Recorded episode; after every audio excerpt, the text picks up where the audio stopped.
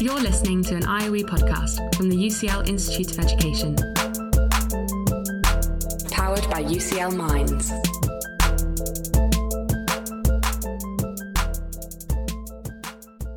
This is Research for the Real World conversations with researchers and the paths they've taken to help shape our everyday lives. Hi there, I'm Dr. Humera Iqbal, and I'm a lecturer in psychology at the Thomas Coram Research Unit at the UCL Institute of Education. On today's episode, we are so pleased to have with us Dr. Kerry Wong, who is also a lecturer in psychology here at the Institute.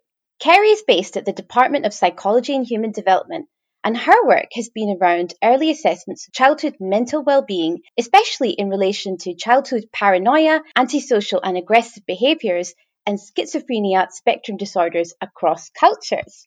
Kerry studied psychology and criminology at the University of Pennsylvania in the States before moving to the UK to do a PhD in psychology from the University of Cambridge. Here, she developed the first dimensional assessment of paranoia in young children and teenagers. We will hear more about this later. Kerry and I go back quite a few years as we were both PhD students around the same time at the same research institute.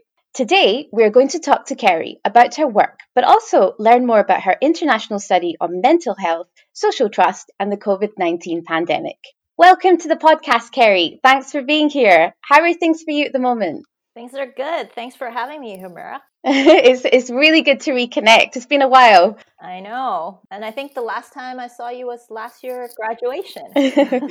Absolutely. We sat on the stage and we, we were really proud of our students who graduated. It was a, it was a great moment. How much things have changed? I know, I know we're we're in a really different world today and it's it's kind of challenging seeing students graduating online. I mean after all of all of that hard work, um, it's, it's definitely different times indeed. Kerry, I'm going to ask you some questions because we really want to hear a lot about your work. It's really fascinating. And, you know, just kind of reading about your background further, you've lived and studied in different places all over the world. Tell us how all of this travels influenced your research. Firstly, uh, you know, I grew up in Hong Kong, spent, you know, my high school years there. And after moving out of Hong Kong, I moved to the US to pursue my undergraduate and master's uh, degrees at the University of Pennsylvania.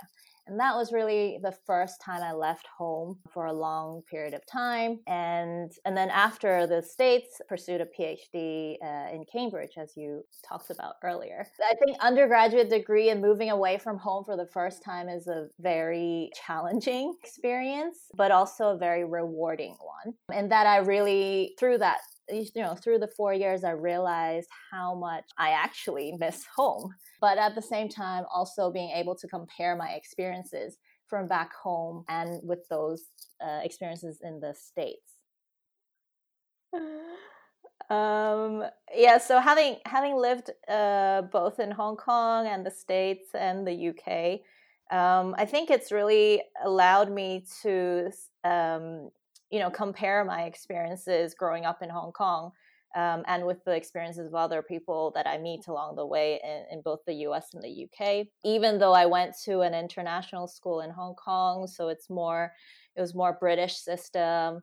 And I, I find that even that experience, even even though the education system is the same as a lot of my peers here in the UK, it's actually quite different as well and i think the you know the ability to see and compare experience, lived experiences with kind of experiences that I've, I've gone through as an adult has really shaped the way in which I empathize with a lot of international students that I meet now at the IOE and at UCL and their first experiences of moving to a foreign country, experiencing everything by themselves for the first time.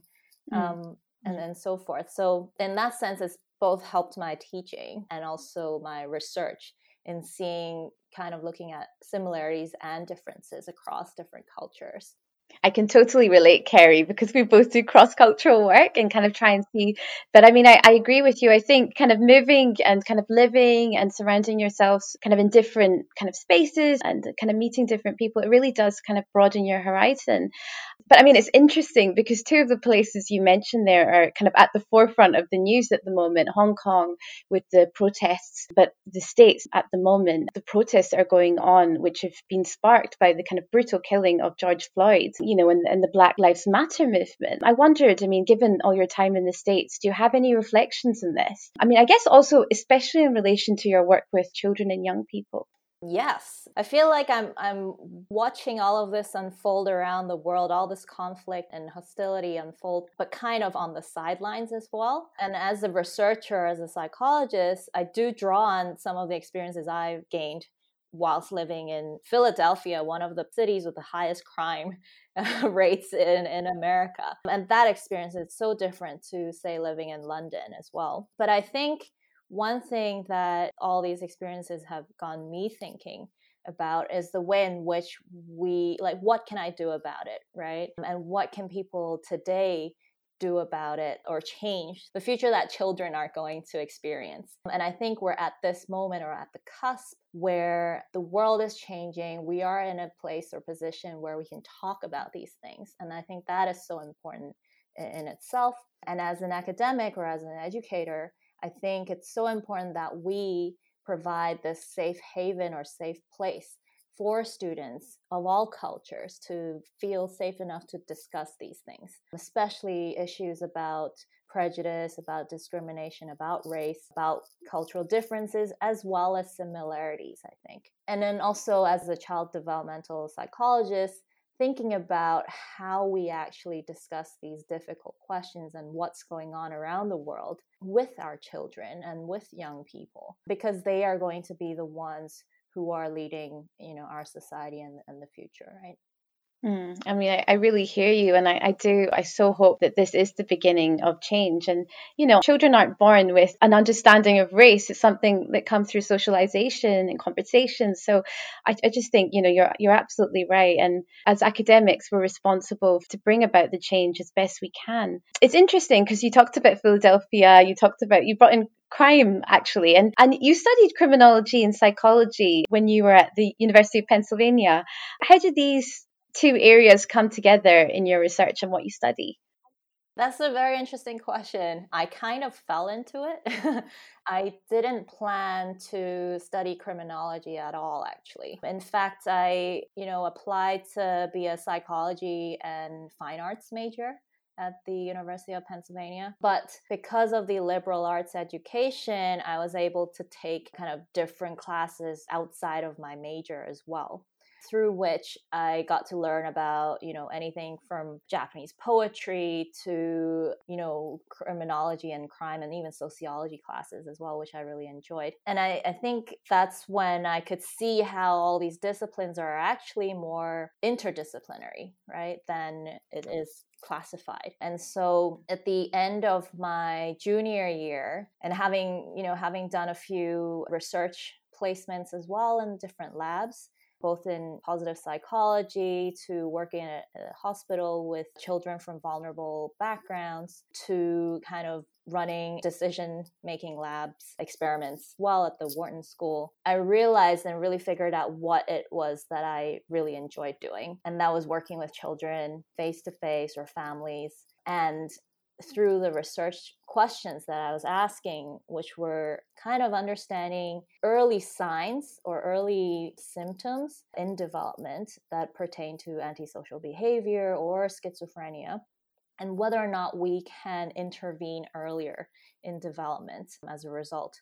So, the combination of wanting to learn more about schizophrenia uh, as a spectrum disorder in relation to the causes of crime, that hybrid or that research question kind of fit in two camps of both psychology and criminology. And therefore, you know, after my undergraduate degree, it felt kind of natural also for me to have another kind of have a foot in the criminology camp as well because a lot of the theories that they developed also applies to what i'm studying as well Hmm. I love it. A lot of our guests have talked about this the, the fact that they work across different disciplines and how, you know, bringing them together really strengthens the way that you answer research questions. So, Kerry, what's your favourite show on TV, crime based show on TV or on Netflix at the moment? Ooh, there might be quite a few, but recently, uh, especially the recent ones on Netflix, it'd be The Innocence Files. So, that really captures the people who were put behind bars but then are actually innocent. And then pertaining to the whole judicial system and kind of the strengths as well as flaws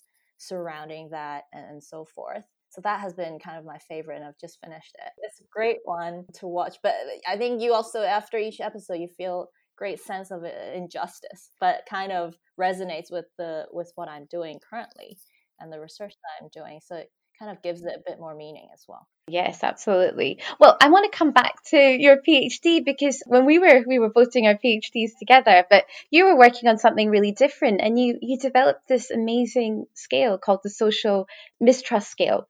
Mm-hmm. Can you tell us about it? Yes, definitely. I mean, I went to the PhD wanting again to study schizophrenia spectrum disorders in relation to antisocial behavior. So that was the key question. The project evolved a little bit during my first year of the PhD because it occurred to me that actually I'm I'm really interested in seeing how this question plays out in different cultures. Having kind of my roots in Hong Kong, having lived in the States, and having this perfect opportunity of being in, in Cambridge, I felt like I needed to collect data in both Hong Kong and the UK to compare and see whether the relationship is different or this research question will have different uh, outcomes.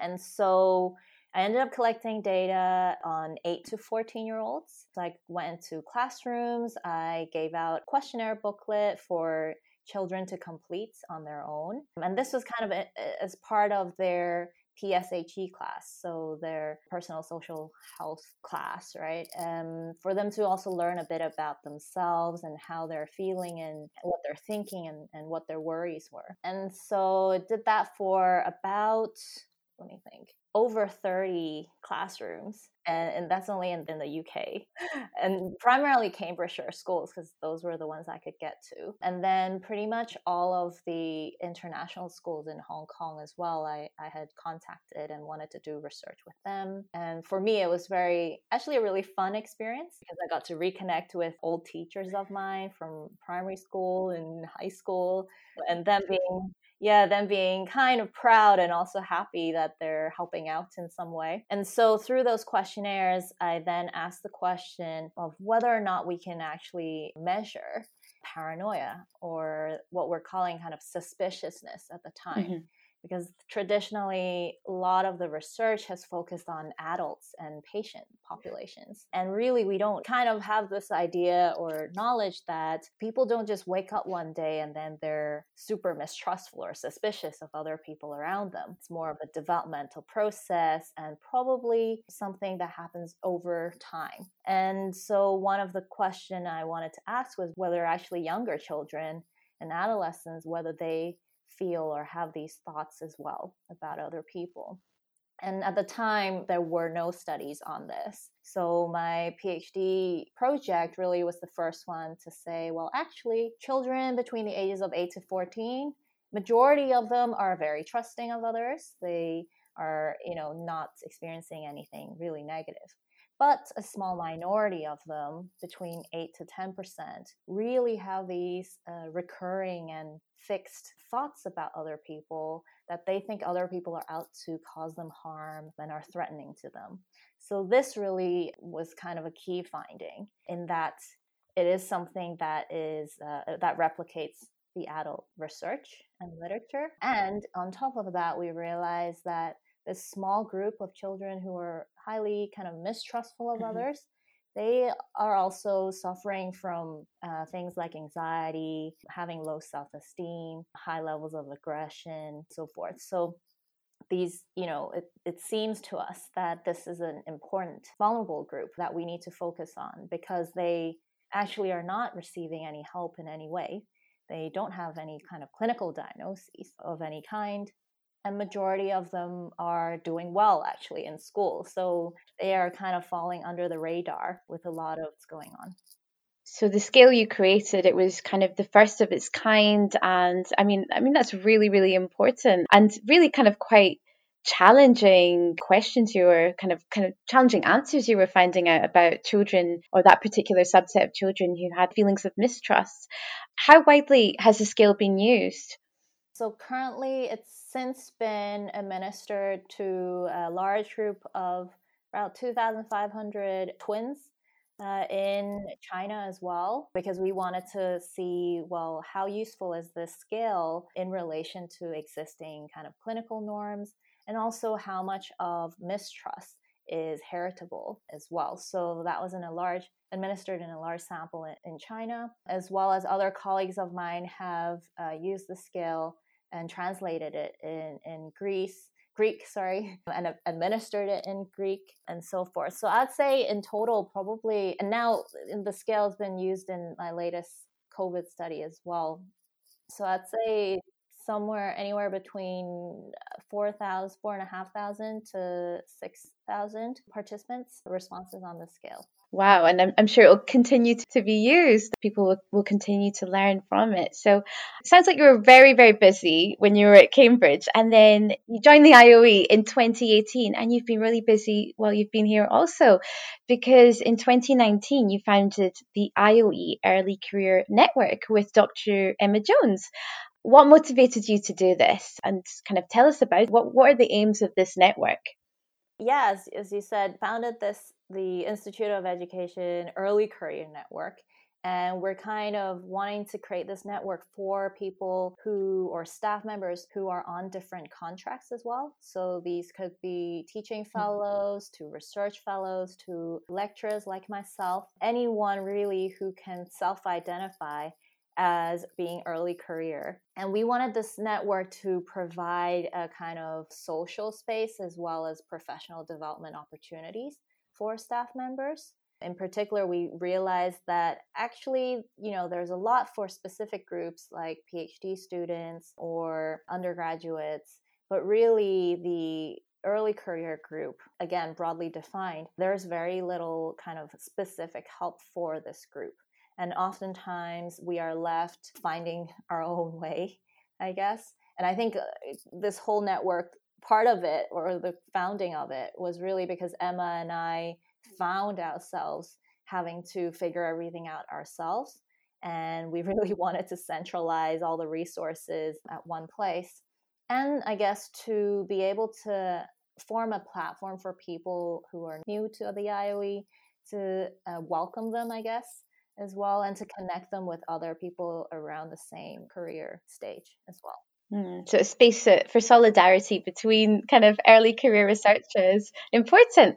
I wanted to ask you, you know, as a woman uh, from an Asian background, like myself, except South Asian for me, have you faced challenges in academia kind of around this? And also, kind of, I wanted to ask in relation to the early career net kind of network, if you're thinking about what we can do to support minority ethnic staff from early career backgrounds.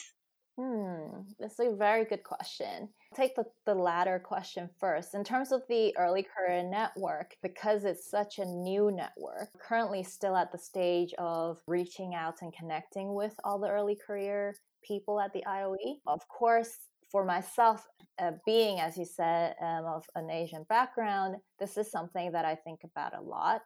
And I would like the network to prioritize, hopefully, diversity in the future, in its future agenda as well. But one thing we are working on currently, in light of the Athena Swan as well, is to think about how we can be more inclusive first as a network. And at the start, we are currently already recruiting from recruiting representatives from every department to at least have the representation of every department and both female and male because the IOE is a bit more tipped to the female side. And so I think this is definitely going to be at the forefront of what our network will think about in the future as well. So Athena Swan basically is well, we recently got the Athena Swan Bronze Award, and that award really recognizes the Institute as providing uh, lots of opportunities for equality, as well as inclusive ideas and events that um, encourage people to be equal, basically. Um, and so this award is very important both in recognizing quality and diversity across both teaching at the Institute and the, the working environment as well, which is very important for staff here falling back to your question uh, about you know whether or not being an asian searcher whether that i've encountered any difficulties or challenges i would actually say i haven't had many hurdles or extra hurdles I feel like that I had to jump through during my career. If anything, I think perhaps the stereotype of it being an Asian woman being more maybe timid or quiet has actually, I don't know if it's helped or hindered, but it's actually perhaps forced me to become a bit more outspoken about my ideas and, and thoughts. Yes, Kerry. Um, both, both, as a student in the States, um, I realized people, there's this culture that, you know, you just, you have, there's a stereotype about you that you don't really, you're not meant to really talk about things or be outspoken. But actually, when you do speak up, people actually listen to you. And I find myself in that position quite often. And also, you know, with an American accent, kind of living in London and the UK, even though it's been like 10 years since I've lived here, I think that's actually confuses people a little bit as well. So they see me as being Asian, but have this American accent. And so people are often, I think, more confused Brilliant. Confuse them and then dazzle. Kerry, I want to ask you about your new study on COVID 19. You'll tell us about your study in a moment, I hope, but what's really interesting is that you actually lived through the SARS epidemic during your time in Hong Kong. And I, I just wanted to, to know like what that was like and how that sort of inspired your present study. Yeah. So I was doing my mock exams for my GCSE during the SARS outbreak in Hong Kong in 2003. And I mean, honestly, what I remember is having to wear a face mask to school every day and outside of school as well. And basically, around the city, lots of kind of hand sanitizers were basically erupted overnight essentially and i remember going home and, and every time I turn on the TV, they would be reporting the numbers of that day, or it'd be some footage of the doctors working really hard and saving lives, basically. And it's, which is not that different to the experience that I'm, you know, that everyone probably is going through now with COVID, except I think when I was going through SARS, those images were really vivid and it almost Eh, almost if you ask anyone in my generation who had lived through that in Hong Kong, they would probably tell you that that's what they remember. And so when COVID started, even back in you know December time, and especially because Hong Kong had gone through it before the UK, I think I was already pretty prepared with everything. If anything, all of those memories flooded back, and it kind of made me probably a bit more paranoid than usual. Um, and so sparked this kind of idea or research question really is pertaining to my existing research program, which is to look to see whether or not levels of paranoia or mistrust also increases during this time of the pandemic and how that affects or affects our mental health as well as physical health during this time. Because i think moving forward it's you know our experiences of covid is not just going to go away. Just like sars my memories of sars it's it's ingrained in me. So it's important for us to understand over time how people are dealing with these effects and whether or not there could be other policy implications there or whether or not we should intervene in some way in the future as well. So I, I, think, you know, we should be thinking six months from now as well as 12 months because six months from now, it'll still be the flu season. And people will probably still remember uh, what's happening now. But then this experience is probably forever going to be, be with us as well. Mm-hmm. I think that's really interesting about your memories flooding back and kind of I think living through too, you know, so it was an epidemic in Hong Kong and a pandemic now. It just it's really kind of it's it must have kind of brought up a lot of emotions, I imagine. In your study, you use the word social trust. Can you just what do you mean by social trust? So social trust is kind of well our rela- how do we relate to other people whether we perceive others as trusting or safe and i think at the same on the same spectrum, you have the other end, which is mistrust as well. That's really what I'm interested in as well, because without trust, you know, relationships can be hard. And also, trust is such an important concept for society as well and for people to feel safe that if an individual just persistently doesn't feel safe to enough to live you know or go about their lives then really that is quite an important issue that we need to address so, like in your study, like social trust would be with relation to COVID. Is it like social trust and like you trust your family members or people in your household to kind of follow rules? Like you trust the government to? Are these the kind of questions? It's actually even a bit more abstract than that. It is really the belief that people have about others that I'm interested in, and whether or not the belief is that other people are out to harm you or they don't feel safe um, when they go out, that sort of thing. It's less so about specific organizations or individuals per se, yeah. And so, what kinds of methods are you using in this study of yours to explore these questions?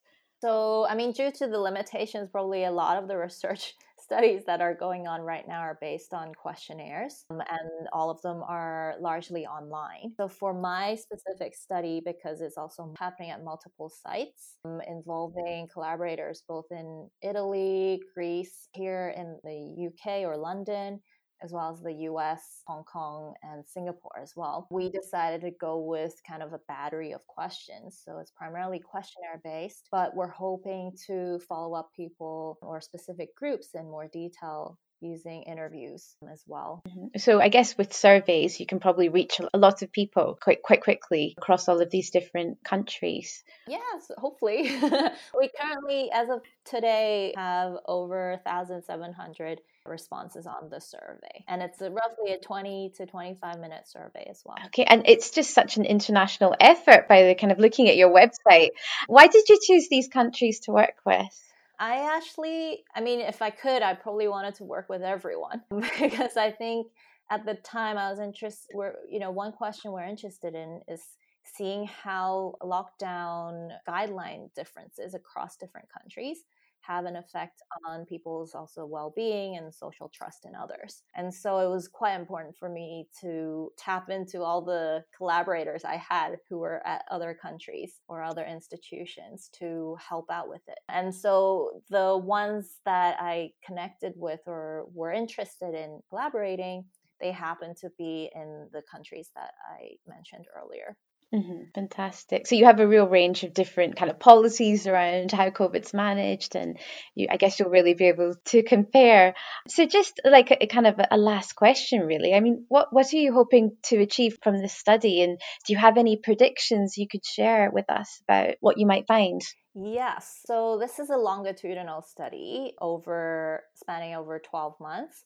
So we started our first wave of data collection in April early April and it's still going. So we're hoping to probably close the survey either end of the month or early July. And so then our next we have two more t- time points after that. Once in the next one will be in the winter, so between October to January, and then the final wave will be the same time as, as this, you know, in April to July, but in 2021.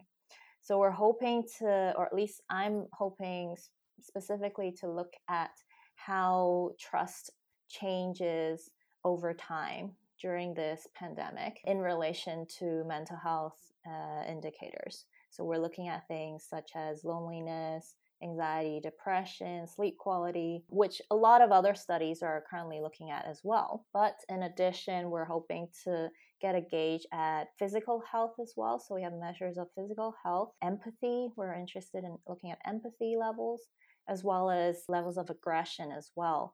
You know, being locked down and cooped up at home really can take a toll on how you act and react as well. And hopefully, in the long run, we're aiming as a team to contribute to the you know knowledge and literature that's already uh, flooding the fear as well on this topic. Well, I mean, there's such a range of things you're looking at, and you know, I'm really looking forward to to hearing about the findings. The sleep quality one, definitely. I've spoken to so many people who talk about the fact that sleep is hard at the moment, so I think it'll be really interesting. Kerry, it's just been wonderful to speak to you and kind of hear about the range of research you do, and really fascinating because it's so cross cultural. You look at in different contexts and you think about these issues in a real global way. So thank you so much for joining us today.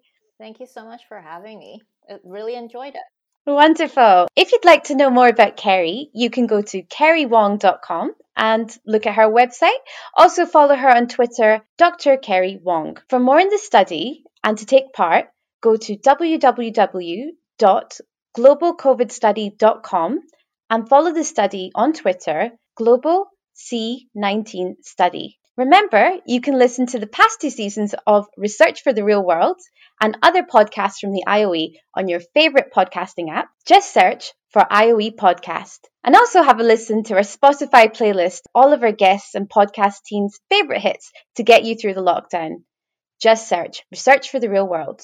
I'm Humera Iqbal and see you again next time. Thanks so much for downloading and listening to this IOE podcast from the UCL Institute of Education, University College London.